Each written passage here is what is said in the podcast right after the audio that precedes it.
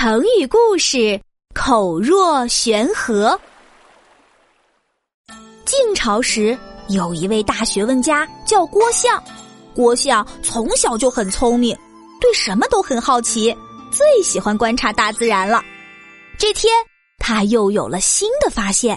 哎，大毛、壮壮，你们说这个世界上什么动物力气最大？呃，当然是大象了。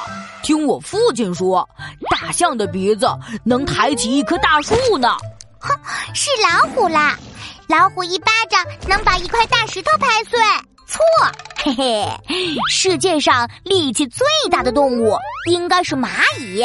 哼哼，不信，我带你们去瞧瞧。郭象带着小伙伴们来到一个蚂蚁窝前，不一会儿。就看到了四五只蚂蚁抬着一条胖乎乎的大青虫走过，喏，看到了吧？蚂蚁这么小，青虫比它重一百倍，它都能背起来。大象、老虎可背不起比自己重一百倍的东西哦。所以呀，蚂蚁的力气才是最大的。嘿嘿嘿。郭象的叔叔正巧路过，听到他的话，哈哈大笑。哈哈哈哈哈！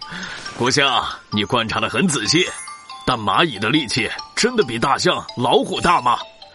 虽然蚂蚁能够举起比自己重好多的青虫，但是它却举不起一个木头，而大象、老虎就能做到。所以啊，你还是得多读书，才可以做出更好的判断。郭相听了叔叔的话之后，知道了自己的不足。他在观察生活时，也开始学习书本知识，思考其中的道理。郭象长大后，果然成为一个很有学问的人。大官王衍听说郭象很有学问，就邀请他到家中做客。宴会上，一个南海来的客人送来一条很长的大鱼，大家看了都十分惊奇。我的大人呐！这条鱼之所以这么大，都是因为您是个好官，做了好多好事儿，感动了老天爷，老天爷才把大鱼赐给我们。听南海客人这么说，大家也开始你一言我一语的赞美王爷，可唯独郭象一句话也不说。郭象，你不是出了名的学问大、口才好，怎么这次不说话了？大人，所有人都说大鱼是您的功劳，但是我不这么认为。什么？哎呀，郭相，你懂什么？在这里胡说八道！就是就是啊！等大家都安静下来之后，郭相才缓缓说道：“万物是自然创造的，我们现在吃的、穿的、用的、住的，并不是某一个人的功劳，而是我们通过努力从自然界中获取的。”郭相说的很有道理，大家都忍不住点头。南海客人见郭相抢了自己风头，有点不高兴了。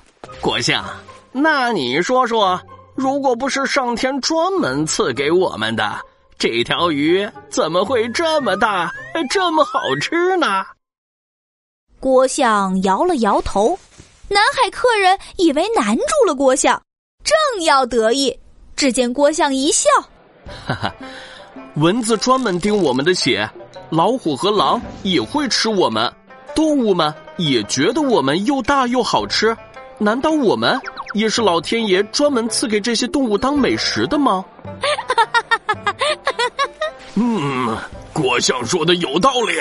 南海客人没想到郭相这么能说，一下子脸憋得通红，说不出一句话来。最后只能灰溜溜的离开了。王岩想再考一考郭象，于是指着桌子上盛水果的竹篮问他：“郭象，你看这竹篮，我们都说是用来盛东西的，为什么不叫盛南北呢？”王岩这一问，把大家都难住了。盛东西就是盛东西嘛？哪里还有什么盛南北？大人，我们都知道五行分为金。木、水、火、土，之所以会有盛东西的说法，是因为东方代表木，西方代表金，金和木能被盛在器具里，所以叫盛东西。南方代表火，北方代表水。用竹篮盛火，肯定会被烧掉；盛水呢，又会漏掉，所以不能叫盛南北。说得好，说得好。听了郭象的回答，大家纷纷鼓起掌来，王衍更是赞叹不已。哈哈哈哈哈哈！听郭象说话，就像是看一条挂着的河流，一直流淌，永远没有枯竭的时候啊。口若悬河，说的是郭象因为从小观察生活，又看了很多的书，所以什么事情都能说出道理。形容一个人能说会辩，说起话来像河流一样不停地奔流倾泻。